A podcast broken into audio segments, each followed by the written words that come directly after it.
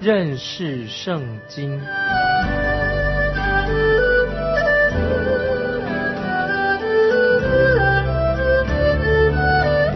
认识上帝的话，把上帝的话带到全世界。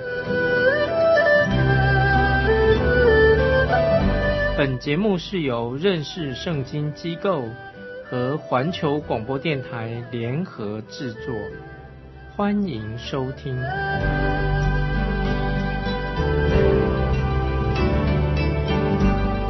亲爱的听众朋友，你好，欢迎收听认识圣经。我是麦基牧师。在我们开始查考启示录第六章的经文之前，我要很慎重的再说明，我们所读过的启示录第四章的开始，都是要讲到关于将来要发生的事情。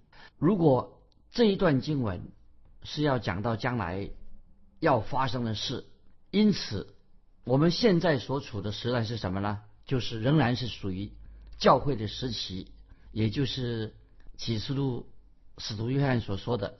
指现在的事，因此我们就不能把启示录第六章的七印啊、七号啦、七碗呐，或者七头十角的怪兽的的经文应用在这个时代。听众朋友，这个重点你要看出来吗？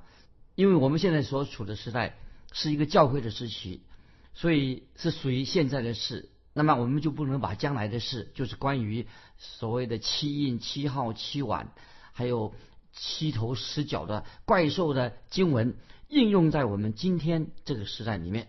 我们要很清楚，这些事情不会在我们现在这个时代发生。但是，那有些有些人却用这些经文来解释关于现在的事情。那么这是不正确的，所以不能够用第六章启示录所提到的事情来解释今天所发生的事情。如果用解释现在的事情啊，或者之前的事情，这是不正确的解释。这也是说是违背啊，没有根据使徒约翰在启示录的正确的解释。这是在这里，听众朋友要明白，这是我所强调的一个。解经的原则。那么启示录当中啊，我们之前提过七个教会的记载啊。我们知道启示录第二、第三章开始，我们读的关于那个启示录当中约翰所提到的七个教会的事情，那么就很符合啊现在的历史。因为我们现在看我们现在的教会，跟看约翰使徒约翰所学的描述的七个教会看起来怎么样？哎，心有戚戚焉啊，是很符合。从第三章到从第四章、第五章、第六以后所记载的、所记载所发生的事情，可以说在强调说都还没有发生，那是将来要发生的事情。所以关于解释启示录有两个派啊，两个大的派系啊，那简单给听众做一个介绍。很多人解释是分成有两个派系，一个是啊一个派系，我们可以说是未来派。那么就是这个事情未来派的意思就是。这个启示录所发说的事情啊，从第十四章以后是讲的未来要发生的事情。一种学说什么是历史派？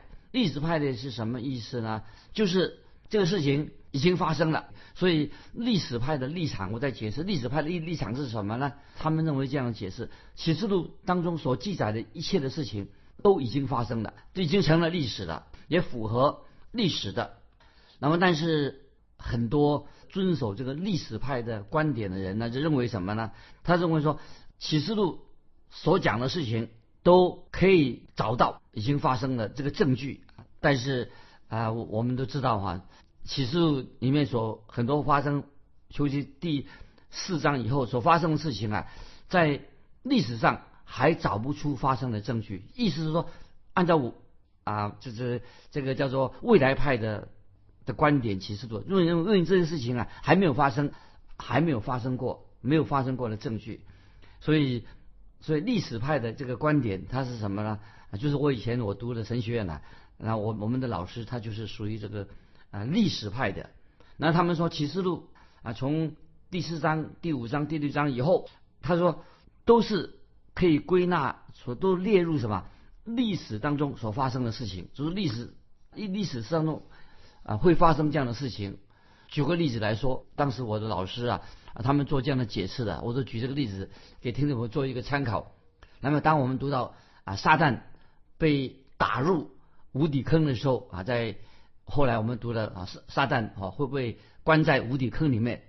读到这段经文的时候啊，那么我的老师啊，那个就是告诉我们说，你看这事情已经发生了，魔鬼现在已经什么，已经这个事情已经发生了，已经魔鬼已经什么在无底坑，已经关在无底坑里面了。那我当时我就向我这位教授啊，向这位老师发问，那我就问老师，为什么今天这个世界上啊还有这么多的魔鬼在活动呢？我就问那个老师，那你说撒旦现在已经被关在无底坑里面了。那我说，今天世界上发生很多的呃坏的事情啊，那么许多不好的事情啊，那怎么会啊说魔鬼已经被关在无底坑里面呢？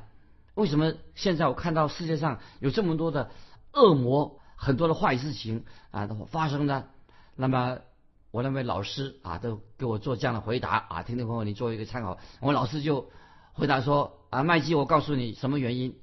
撒旦魔鬼虽然已经被关在无底坑里面，已经被捆锁住了，但是他现在仍然还有迷惑世人的力量。所以他这是他的解答。他说：“撒旦是的，没有错，已经在无底坑里面被捆锁住了，但是他还有一些能力迷迷惑世人的能力。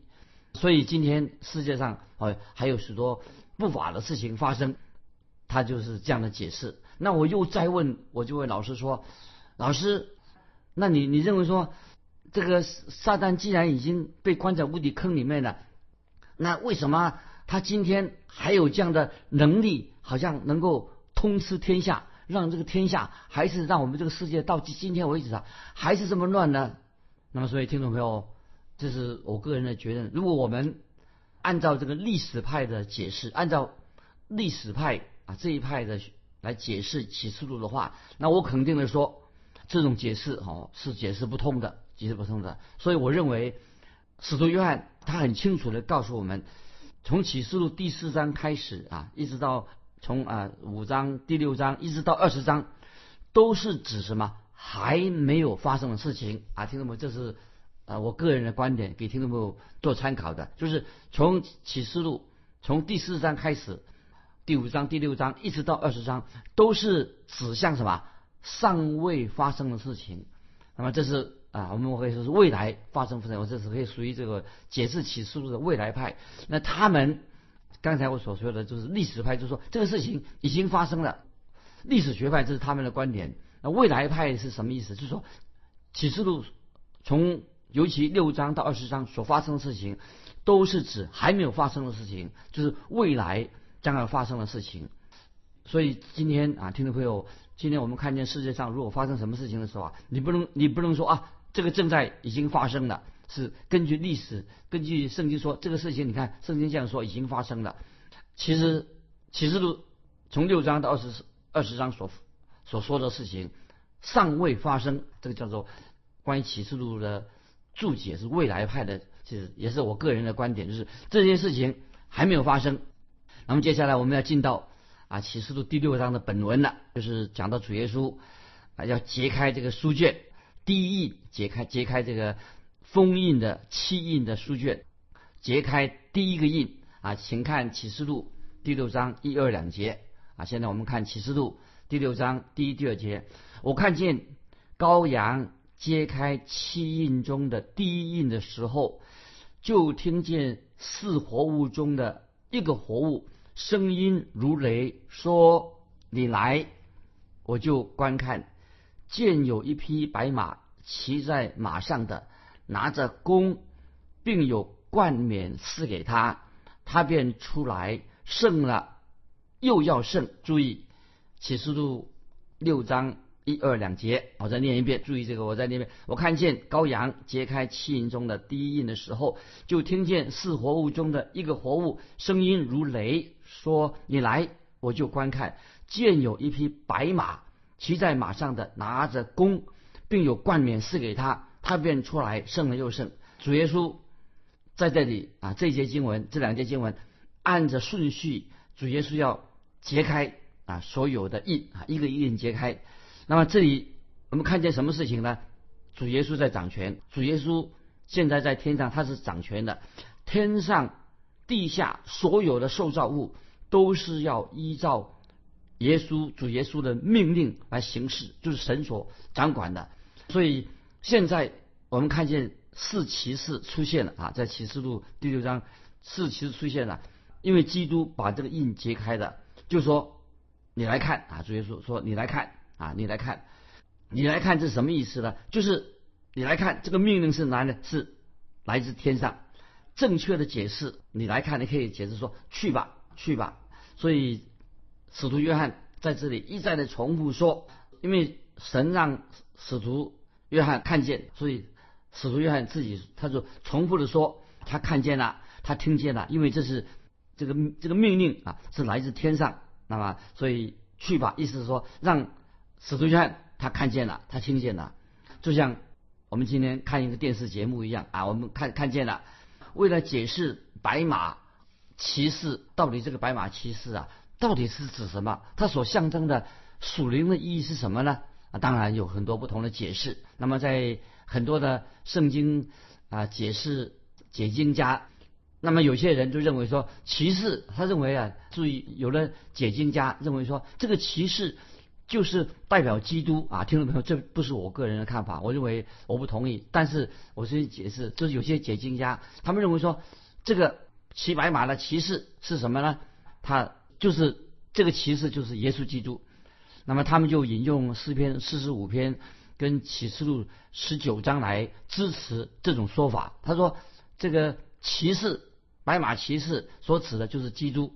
啊，他说诗篇四十五篇有这样说，启示录十九章也有这样说来支持他们的说法。那么，但是我认为有其他很多其他的解经家不是这样解释。他认为启示录第六章所指的白马是指什么呢？就是指敌基督，不是指耶稣基督。你看这个相反的解释。有人说这个这几个马是代表基督，但是这是我认为说这个骑白马的。这个骑士什么？他是代表敌基督，这是我我个人的观点。揭开这个印的意思是什么意思呢？就是让我们认识这个白马骑士。我认为说不是基督啊，不是基督。因为如果说你把这个骑白马的这个骑士认认为他就是基督的话，这是不合乎圣经的，也是不合理的，解释不通的。所以我的看法说，这个骑白马的骑士是指谁呢？就是指。敌基督啊，敌基督，这个把骑白马的骑士就是敌基督，也可以说他是这个敌基督，可以他是模仿基督啊，他装的像基督的样子，就是伪装模仿成为基督。所以注意，今天我们啊世界上所遇到的这个敌人啊，我们今天觉得世界上一个最大的敌人呐，我们觉觉得未来这个世界的走向是什么呢？就会走向一个集权的统治，就是这是。从圣启示录的观点呢，今天世界的政权呢，渐渐什么走向一个什么极端啊，集权的统治，这个集权会有集权的统治，独裁者有一天会出现。那么这个趋势啊，会越来越明显，越来越明显。那么这个独裁者有一天会出现，因为他是敌基督，那么会让所有的国家都很惶恐不安。因为为什么呢？因为就在现在这个时代，然后现在我们今天现在很多国家。不晓得是对，也是人心惶惶，看见很多的无法无天的事情，遍地的横行。那么我们今天也看到啊，有的啊政治人物啊或者政政府都没什么功能啊，这功功效啊不好啊。那许多的国家的问题啊，世界各国很多国家都是束手无策。当这个现在的国家有这种情形啊，这么政治力量啊或者束手无策，那么国家目无法纪。那么这种现象什么呢？就是。出现这种现象的时候啊，就是什么为未来的掌权者啊，就是这个敌基督啊，未来的这个敌基督啊，他出现一个好的机会，就是现在如果各个国家惶恐不安啊，目无法纪啊，政府的功能不彰，就是为了什么未来的敌基督为敌基督铺路。要记得这里还有一个重要的观念，我们一想到敌基督的时候啊，以为那个敌基督啊，那个样子一定是很丑陋的。啊，他是以一个什么，好像一个恶棍、一个坏蛋的样样子啊，画我们画那个敌基督的时候，画成那个魔鬼啊，画成一个很丑陋的那个用这个姿态出现。但是听众朋友，现在你要改变个观念，圣经很经很清楚的，怎么说？已经我们读圣经已经知道，因为连撒旦的使者都会装作装成伪装成光明的天使，所以听众朋友，敌基督的样子不是看起来很丑陋的，面目很狰狞的，是穷凶极恶的，不是的。因为撒旦连撒旦的使者都会装成光明的天使，那何况敌基督？的出现，所以记得听众朋友，未来敌基督的出现，他的不是面目狰狞的啊，穷凶极恶的那个样子，反而是什么？这个敌基督是很得到众人声望的。所以听众朋友你要明白，我在这里强调，敌基督的样子不是穷凶极恶的，不是面目狰狞的，看起来很恐怖的。敌基督的样子是什么呢？像光明的天使，很得到众人的喜爱，大家都会。都选他，都选中他啊！就如果做选举的话，就会选他出来当头，而且世人会称赞这位敌基督，因为这个敌基督他也很会，很会让自己呀很有名声。但是当敌基督一旦他大权在握的时候啊，世人怎么样啊？就要苦难就要开始了啊！所以听众朋友要记得，未来的敌基敌基督出现的时候，他是一位光明的天使，当他。大权在握的时候啊，那么世人就会落入无边无际无边的痛苦之中，就是人类的真正的苦难就开始了。就是读这个启示录第六章啊，所告诉我们关于这个启示的问题。然后接下来我们继续引用一位啊学者他所说的话啊，说的话就是让我们更多的啊认识啊这个敌基督啊他是什么样子的人，这个骑。白马以后骑红马，这个怎么可以知道他们是这样子？有个学者就是这样说，他说我们今天的时代已经被迫，现代的人呢被迫什么？拥有更多的致命武器。所以听众朋友，这位学者说啊，先我先把他所说的意思给大家做个解释。他说现在人啊已经没办法，不得不拥有更多的武器啊，致命的武器。那么今天的经济也不得不啊。一定要合并在一起，经济体不能够单打独斗，要集合在一起。所以武力要集中起来，经济也要合为一体。不但如此，啊，现在的未来的社会怎么样？都是什么科技挂帅啊？什么叫做科技挂帅呢？就是都是为了培养出什么一个独裁者。就是所以今天拥有这些致命的武器，被迫需要致命的武器，经济要非要。结合起来，那么科技的发展慢慢什么也是要培养出什么一个敌基督的出现，一个最好的时机啊！所以这个敌基督拥有这个政治的力量、经济的力量，那么群众的力量，让这个敌基督出现了一个最好的时机。那么，所以这个最好时机什么呢？就是什么意思？就是说，将来敌基督出现的时候啊，他会以一个什么身份出现呢？他会使一个，他会出现一个什么？世界和平统一的口号，他用这个世界和平统一的口号啊，作为独霸全球，他就能够独霸全球啊！所以听众不晓得你听不听得懂这位学者他所担忧的事情。他说：“我再简单的说，这个敌基督啊，将来他会看这个时未来的时代会出现致命的武器，那么经济上会建成一个大强大的结合体，也是科技啊挂帅科技。”挂帅，让这个敌基督有机会控制科技挂帅，那么成为一个最好的一个时机。那么就是意思是说，而且他敌基督也会用什么？用和平统一作为口号，让他能够独霸全球。那么说，因为什么？因为那个时候人心惶惶，大家都希望说啊，这个找到这样的人来，这种人出来解决世界上的问题，那不是更好吗？所以一般人就不在乎他是从哪里来的，从地狱来的也没关系，只要他能够给这个世界统一带来和平。但是我们知道，这是敌基督啊出现最好的一个时机啊，基督啊出现，因为敌基督会让人，因为这个今天的世界啊每况愈下，所以那么这个敌基督他就会在这个时候啊口口声声他就会出现说啊我把和平带给你。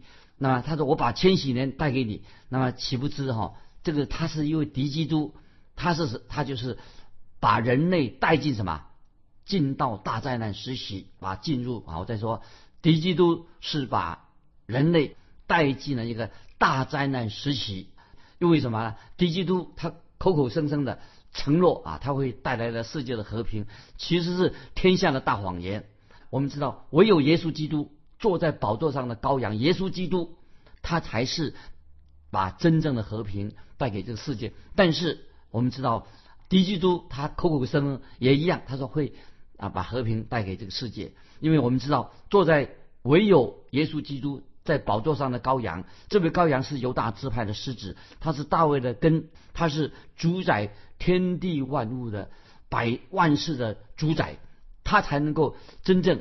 带给世界上真正的和平啊！所以听众朋友，所以我们读启示录第六章的骑白马的骑士，他绝对不可能是描述基督啊，不可能他就是基督。所以在启示录第十九章，我们就很清楚的知道基督到底他是谁，他的身份很清楚的。所以我这里在强调，很显然的，启示录第六章这个骑白马的骑士，他绝对不是预表耶稣基督，他不是基督，他是。伪装着光明的天使，他是模仿啊，模仿基督。简单的说，启示录第六章这个白马骑士，他就是这个假基督啊，就是个假基督啊，这是就是这个意思。那接下来我们很快来看启示录第六章三四节，第六章第三第四节，揭开第二印的时候，我听见第二个活物说：“你来，就有另有一匹马出来，是红的，有权柄给的那骑马的。”可以从地上夺去太平，使人彼此相杀。又有一把大刀赐给他。注意，第一个骑白马的骑士啊，他不是基督。那么，因为基督会把真正的和平、永久的和平带给世界。那么，但是他带来的是一种假和平的假象。那么，白马骑士出来之后，结果又出现一位什么呢？世界上出现一位战乱、战争的红马，立刻就出现了骑白马的骑士。啊，他带来的那个假和平啊，和平的假象，低基督啊，也是以和平的假象来治理世界，却没有带来了真正的和平啊。所以在以赛亚书五十七章二十一节啊，这个经文记起来，以赛亚书五十七章说：“我的神说，恶人必不得平安。”所以圣经上这些经文也是可以说是应验了。那么红马会带来什么呢？就带来了战乱。所以未来这个世界各个角落。都红马出现，就是有战乱。那么未来什么真正的世界大战不会在以前啊，未来才有真正的所谓的世界大战，这是将来的事，还没有应验。那我们继续看启示录第六章的五六节，五六节揭开第三印的时候，我听见第三个活物说：“你来，我就观看，见有一匹黑马骑在马上的，手里拿着天平。我听见。”在四活物中，似乎有声音说：“一钱银子买一升麦子，一钱银子买三升大麦，油和酒不可糟蹋。”这里约翰说什么呢？使徒约翰说：“我听见，我看看见啊，就是他要确确实实告诉我们，叫我们明白这点。黑马代表什么？黑马的颜色代表什么？都是代表哀哭，代表饥荒的意思啊！记得黑马代表人流泪哀哭饥荒。”这个经文你可以参考耶利米书四章二十八节，马拉基书三章十四节，就是那个时候呃有饥荒有哀哭啊。耶利米哀歌第四章八九节啊，我们现在引用耶利米哀歌第四章八九节怎么说？说现在他们的面貌比煤炭更黑，以致在街上无人认识。他们的皮肤紧贴骨头，枯干如槁木。饿死的不如被刀杀的，因为这是缺了田间的土产，就身体衰弱，渐渐消灭啊！所以黑马象征什么呢？就面临人类未来的大饥荒，粮食常常是因为战有战乱的缘故，就是会有饥荒。曾经有一位历史啊学家，希腊历史学家，他说一钱一元一钱银子的麦子是什么？就是一个士兵一天的粮饷啊，一钱银子是。这个所买的麦子是一个士兵的一天的粮饷，一钱银子什么也是一个工人一天的工价。所以你知道当时的工人一钱银子怎么能够养家活口的？所以当时的未来，当时油跟酒都是奢侈品，只有富人他们才有钱可以享用。所以油相当于什么？当时讲的油就是指化妆品、美容用品、生活的奢侈品。那么酒也是奢侈品，那不是很稀奇吗？为什么未来会有这样的日子过呢？因为其实为什么那个未来的日子没有足够的麦子作为粮食，但是却有人用这个麦子，大大大家都很贫穷，没得吃，没得喝，哎，却有有钱人用来酿酒，所以在未来大饥荒的日子，竟然有人有钱人还可以什么？那些有钱人呐，可以啊用酒来做享受，所以未来是一个非常不公平的时代，富人越富，穷人越穷。就讲到这个幕后大灾难时代啊，未来就是这个贫富不均的情况非常非常严重啊！听众朋友，我们看过这第三印啊，一二三印已经看过了，下次我们继续再解释啊。今天我们时间的关系，我们就啊暂告一段落。我要问最后问听众一个问题啊，欢迎你来信分享。这是指到啊，这段经文是指到未来将要发生的事情。亲爱的听众朋友。你个人，你如何面对启示录指将来要发生的事？你将来你个人将如何来面对这些问题呢？欢迎你来信分享你个人的观感。来信可以寄到环球电台认识圣经麦基牧师收。愿神祝福你，我们下次再见。